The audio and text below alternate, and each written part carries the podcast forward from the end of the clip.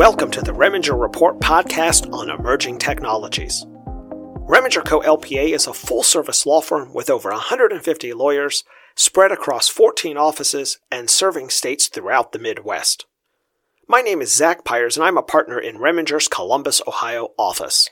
And I'm Kenton Steele, an associate in Reminger's Columbus office.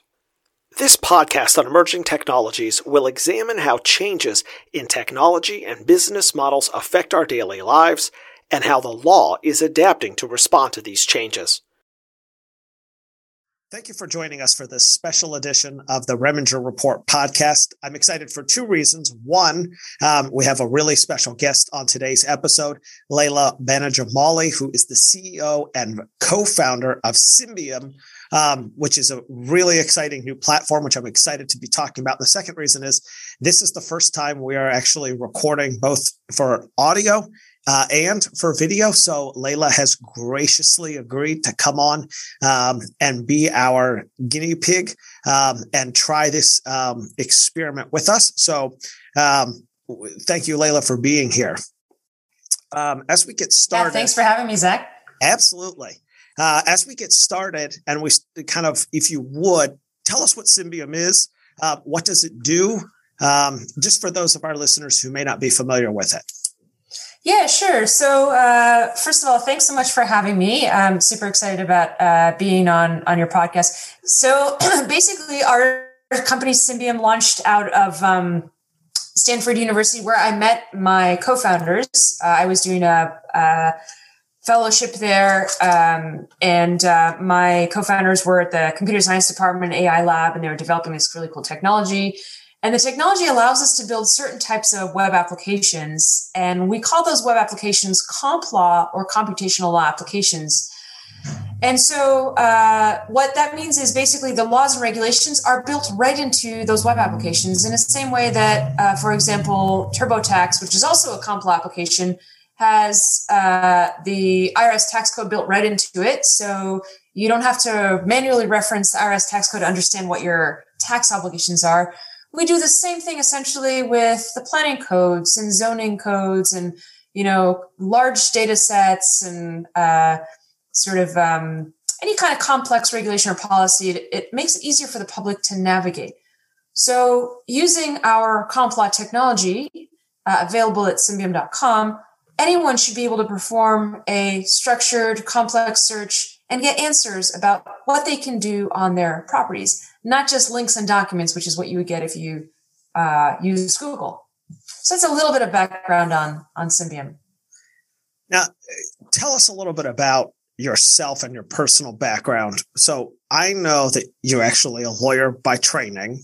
Um, so how did you make this transition um, how did you kind of make this transition, I guess, um, from lawyer to Symbium?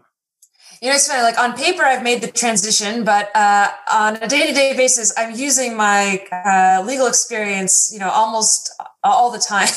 so uh, I don't know if you can fully shake being a lawyer, uh, but I don't think that that's necessarily a bad thing uh, you know, I, I, enjoyed being a lawyer. I was representing, you know, hundreds of companies, primarily in the tech space. Uh, I did a lot of Salesforce licensing deals. Uh, but I'm at heart a passionate explorer. I commit myself a thousand percent to a particular goal. In some cases, I've had many goals at the same time.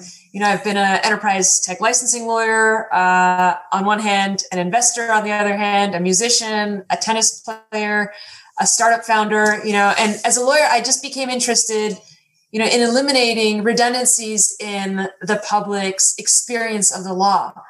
That work led me to um, launch a company called Startup Documents, which streamlined the incorporation process for accelerated growth tech companies and small businesses as well.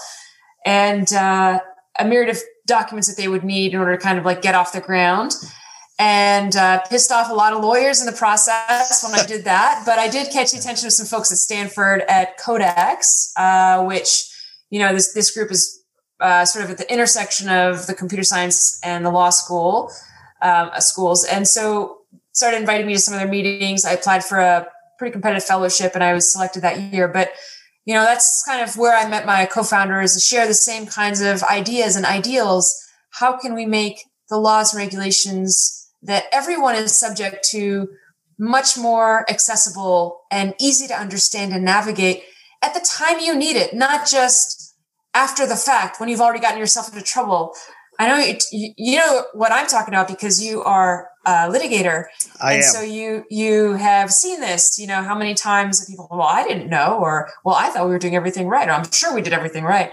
But you know, if we had the opportunity to understand it in advance, anyone to understand not just what am I required to do, but what am I allowed to do? What are all of the feasibility uh, options in front of me before I make that informed decision? That's the the work of uh, Symbium.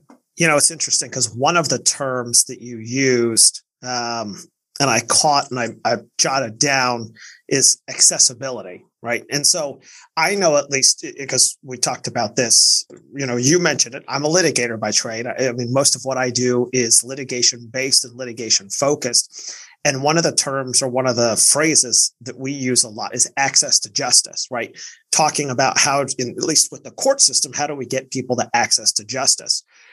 I think from a regulatory, you know, from what I hear you as you're talking about Symbium, I think you, I, in my head, I'm thinking about you providing that to people in a, from a regulatory or a statutory perspective by providing people, making it accessible to people, um, similar to the way we try to make the courts accessible.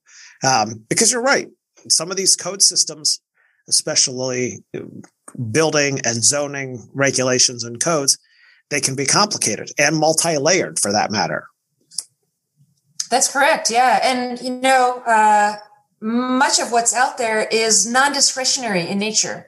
So, you know, for lawyers listening they're saying, well, you know, my job can't be replaced by machines and AI and all that stuff. Uh, it's true. It can't be fully replaced. And that's not the goal of these companies like ours. It's not to replace you in your job. The idea is to make these uh, regulations, especially in particularly the non-discretionary ones, where if X, then Y, more accessible to the public. And why shouldn't we? You know, why should that be something that is um, only held by a few who are charging hundreds of dollars an hour, thousands of dollars in order to um, convey that, you know, to perform that analysis? It doesn't need to be that way. And, you know, the development of these new types of technologies and systems actually results in the development and creation of new types of jobs. And so when I talk to law students at law schools, one of the things that I say is, um, you know, interestingly enough, I get back uh, invited back to my own law school every year to give a talk to um, law law students. Even though I was like the worst law student in law school, I had failed some classes that I was I was a terrible student uh, because I had um, interests that are much more exciting to me outside of law school that I was spending my time on. so, uh, you know, in spite of that, I still get invited every year to speak to them. And I really try and drive home the point that you should be thinking like technologists. How do we streamline these things? How can we incorporate technology to make the experience better for the ultimate consumer of our services, which is the public? It's not about your job and your, you know, how much money you can make from a transaction. But in the end, at the end of the day, the user experience exercise, which this is serving is for our clients, for our customers. Right. Right. I mean, and I think the other thing too, right, is that when you're able to free up some of the as you as you talked about the non-discretionary stuff it, what happens is is that the work that ends up with the lawyers becomes the more complicated work. It becomes the more sophisticated work. And i mean and, and frankly i think it at least in my humble opinion makes my job more interesting. Um, so i I get it though. I mean, I, I know that, that we're not the only industry, but I think a lot of industries, for whatever it is, there's a certain level of protectionism to the industries. Um, and I think that's a little bit of human nature. So I understand the resistance, but, um, but I think it's interesting, right? The, especially as you guys approach this from a non-discretionary code or regulation perspective, it, I think it helps to make some sense. Now, uh, right. You mentioned that you've been working in the tech space now uh, in a variety of capacities. Um, tell us a little bit of your time as a founder of, was it Bedrock? Tell us kind of what that was and, and kind of maybe how that played into your overall progression and story. Yeah, so uh, I started a, a, law firm called Bedrock, and um, it was in San Francisco. I started actually only a few companies in the tech space, uh, but um, this was the the idea was just basically to represent tech companies, um, and uh, you know, in, on a transactional basis. I was negotiating a lot of agreements with tech companies and you know uh, other companies that were licensing their technologies and that sort of thing. Uh, so that was, you know, pretty much the long and short of it. Um, you know, the the common thread in all of the work that I've done though is basically the, this mission of sort of creating better public experiences from really complex regulatory processes. But Bedrock was just a law firm that I had started in San Francisco, uh, pretty much wound it up so that I could focus on Symbium. Now, I, I understand that you're at, as I'm playing through the timeline in my head, you're at you're at Stanford, you're on the fellowship. Um, as you're in this fellowship, how did you come up with the idea? I mean, where, where, does this, I guess, where did Symbium spring from? Was there an aha moment or uh, how did it come about? Yeah, there was. So, in fact, uh, with regards to the technology, while we were at Stanford, it, we had a big breakthrough with it there. Um, and we realized that it's really time to commercialize it now. But uh, what happened was we identified a major deficiency in the public's experience of government relationships, you know, government regulations, uh, the relationships between the public and the government, and um, government being the largest industry on the planet and the hardest one to crack. And, you know, you can look at all these large players in the industry, Salesforce and SAP and Microsoft. It's it, AWS is a great example that none of them have been able to really, really crack government in the way that they have other industries, other verticals. And so, um, you know, uh, with regards to government, the planning and housing space being the center of every government's activities, planning, you know, wh- where can you build a house? Where can I open a business? What taxes apply? We decided to kind of focus there. So like find a niche within a niche. And the niche we found was accessory dwelling units since housing has been such a hot topic, a crisis topic, we started this exploration of how we might contribute to the conversation. And we identified a new statewide law in California that allows every homeowner to build two additional units or what we call accessory dwelling units, just an additional unit, a second unit on your property. It could be a studio shed in the backyard. It could be a conversion of your garage into a unit that you could then rent out you know, for additional income or maybe house um, an elderly relative, uh, you know, for aging in place. And we identified this law statewide, uh, and we decided to create a web application that uh, was sort of like a Google Maps for planning so that anyone could visualize their property with an ADU on it and get turn by turn directions on what could actually be built and how to build it. And so we kind of did this just as a proof of concept to test do does the public actually like interacting with the regulations in this way? And we kind of put it out there and we realized yes, in fact the response was overwhelmingly yes. And we partnered in fact with cities. We sold the ability uh, for cities to basically incorporate their regulations in our platform. We would do it for them and then maintain that uh, for them as well. And for that to become a public resource so people could actually use it as a resource to understand whether I can build an ADU on my property. So that's kind of how it started. That's kind of a wild story. I mean, it.